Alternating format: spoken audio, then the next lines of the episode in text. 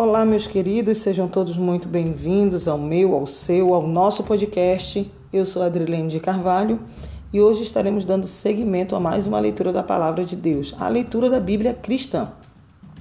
O livro de hoje é o livro de Lucas, capítulo 3, e fala sobre a pregação de João Batista. Se você puder, eu peço que você pegue sua Bíblia e faça o acompanhamento lendo. Se você não puder, eu vou compreender e peço que você faça um acompanhamento ouvindo a palavra de Deus. Então vamos lá. A pregação de João Batista.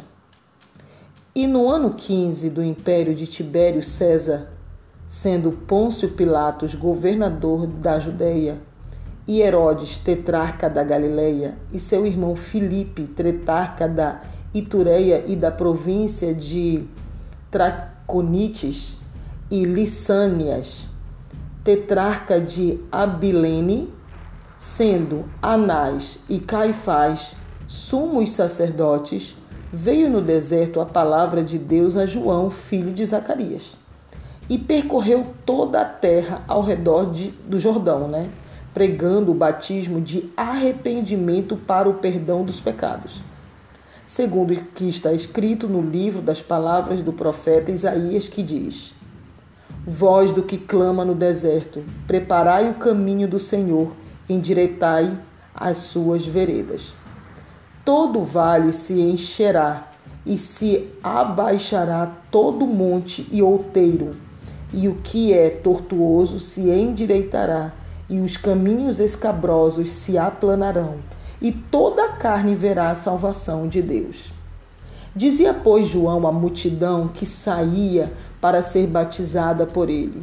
Raça de víboras, quem vos ensinou a fugir da ira que está para vir? Produzi, pois, frutos dignos de arrependimento, e não comeceis a dizer em vós mesmos: Temos Abraão por pai, porque eu vos digo que até dessas pedras pode Deus suscitar filhos de filhos Abraão. E também já está posto o machado à raiz das árvores. Toda árvore, pois, que não dá fruto, é cortada e lançada no fogo. E a multidão o interrogava, dizendo: Que faremos, pois? E respondendo ele, disse-lhes: Quem tiver duas túnicas, que reparta com os que não têm, e quem tiver alimentos, que faça da mesma maneira. E chegaram também uns publicanos para serem batizados e disseram-lhe: Mestre, que devemos fazer? E ele lhes disse: Não peçais mais do que aquilo que vos está ordenado. E uns soldados o interrogaram também, dizendo: E nós, que faremos? E ele lhes disse: A ninguém tratais mal, trateis mal, nem defraudeis e nem contentai-vos com o vosso soldo e estando o povo em expectação e pensando todos de João em seu coração, se porventura seria o Cristo, respondeu João a todos, dizendo: Eu, na verdade, batizo-vos com água, mas eis que vem aquele que é mais poderoso do que eu, a quem eu não sou digno de desatar a correia das sandálias. Este vos batizará com o Espírito Santo e com fogo. Ele tem a pá na sua mão e limpará a sua eira e ajuntará o trigo no seu celeiro, mas queimará a palha com fogo que nunca se apaga. E assim, admoestando-os, muitas outras coisas também anunciava ao povo. Sabendo, porém, o tetrarca Herodes repreendido por ele por causa de Herodias, mulher de seu irmão Filipe, e por todas as maldades que Herodes tinha feito, acrescentou a todas as outras ainda esta, e de encerrar João no cárcere. Até aqui. Esse, esses versos são bem grandes, essa parte aqui é bem grande que fala sobre a pregação de João Batista. Mas João Batista era um homem que ele temia extremamente a Deus. Ele veio, na verdade, para poder pregar o evangelho de uma maneira para arrependimento. Ele, ele na verdade, ele veio para abrir o caminho Ele veio abrir o caminho para Jesus, que Jesus veio pregar o arrependimento, o amor, o perdão. Então, João Batista era um homem que vivia no deserto, ele abriu mão de tudo em prol da obediência a Deus. João Batista exortava, ministrava a palavra de Deus com veemência, com verdade, com paixão e com obediência a Deus. Ele falava tudo aquilo que Deus queria que ele falasse e que muitas vezes a gente não quer ouvir. Mas ele falava, ele ministrava a palavra, ele pregava a palavra de uma maneira tão, tão, tão firme que o próprio Herodes mandou colocar ele na prisão. Por quê? Porque ele estava se envolvendo com a própria cunhada. Entendeu? Ele estava se envolvendo com a, cunhada, com a cunhada dele, com a mulher do irmão dele. E João Batista, ele falava sobre isso. Ele falava que isso era pecado. Ele não podia se envolver com a mulher do, do irmão dele. E a própria Herodias odiava, odiava João Batista por isso, porque, porque ele falava abertamente que aquilo era pecado, que era para eles se arrependerem. Então, muitas vezes nós não queremos ser repreendidos. A palavra de Deus, ela nos confronta, ela confronta uma verdade que nós queremos viver, que, na, que não é a verdade de Cristo. Quantas vezes nós queremos fazer coisas que não é a vontade de Deus, mas é segundo o nosso coração? Eu lembro que recentemente eu, eu abri mão de uma proposta de trabalho. Essa proposta de trabalho eu teria que viajar. E o Espírito Santo falou para mim que não queria que eu viajasse, que não era o momento de eu viajar, que era o momento de eu ficar aonde eu estou. E eu pensei, mas se eu abrir mão desse trabalho, como é que vai ser? Eu preciso trabalhar. Eu preciso honrar os meus compromissos. Eu preciso suprir as minhas necessidades. E eu pensei, a obediência, a obediência, ela, literalmente, ela, ela gera uma bênção. Porque é assim que acontece, quando nós obedecemos, nós já somos abençoados. A grande realidade é essa: nós temos saúde, nós temos Deus, nós temos a graça de Deus. Já viu maior bênção que essa? Às vezes a gente acha que bênçãos são coisas materiais, na verdade não são somente coisas materiais.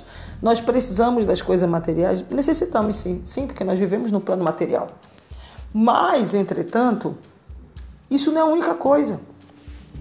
Nós precisamos de outras coisas, como a obediência a Deus. Isso tem que ser prioridade sobre a nossa vida. E eu fui abrir mão desse trabalho.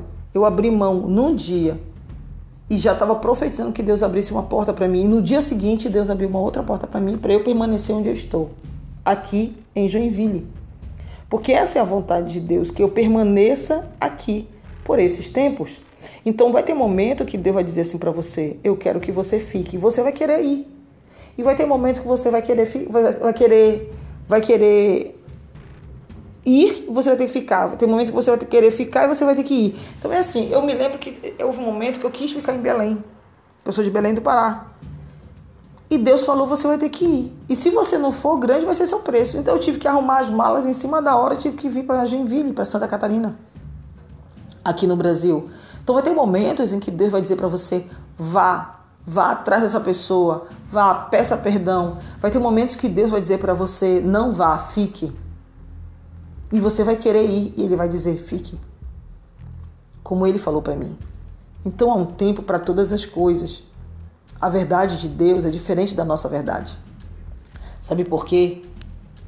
Porque Deus ele sabe do amanhã. Por que, que você acha que João Batista pregava no deserto? Por que, que ele estava ali? Ele estava ali para poder proclamar a vinda de Cristo. Ele estava preparando o povo para a vinda de Cristo. E ele pregava o batismo do arrependimento. Para as pessoas se arrependerem dos seus pecados. Para nós nos arrependermos dos nossos pecados. Imagina hoje um João Batista aparecer aí. Pregando na, na, na televisão, na internet, no YouTube, nos, nos podcasts aí da vida. É provável que ele que ele fosse cancelado. Porque hoje existe muito mais ministração da palavra para o ego do que propriamente para a libertação. Tem gente aí que está cobrando, cobrando para ministrar a palavra de Deus. Quando a palavra de Deus diz, dai de graça o que recebeste de graça.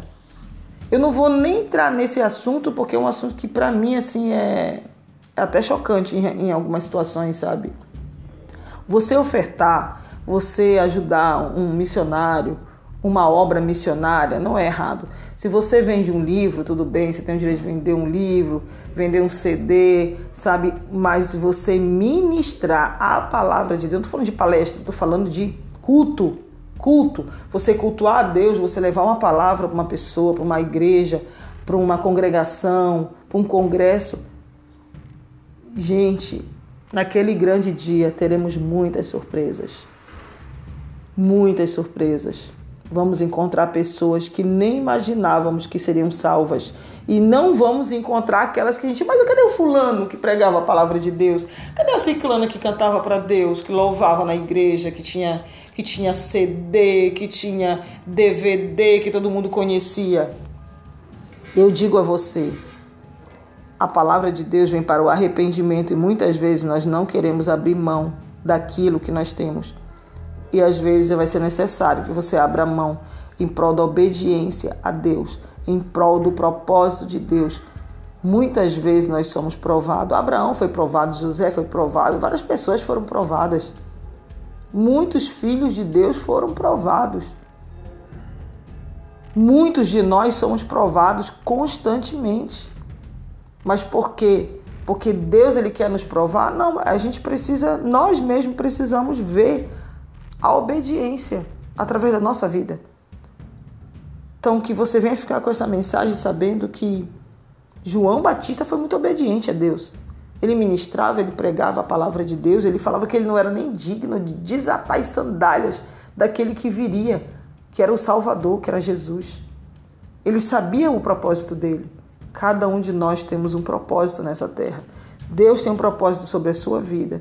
Deus tem um propósito sobre a minha vida. Ah, mas eu não sei, Deus, o que, é que o Senhor quer de mim. Não se preocupe. Cumpra o Evangelho. Faça a vontade de Deus.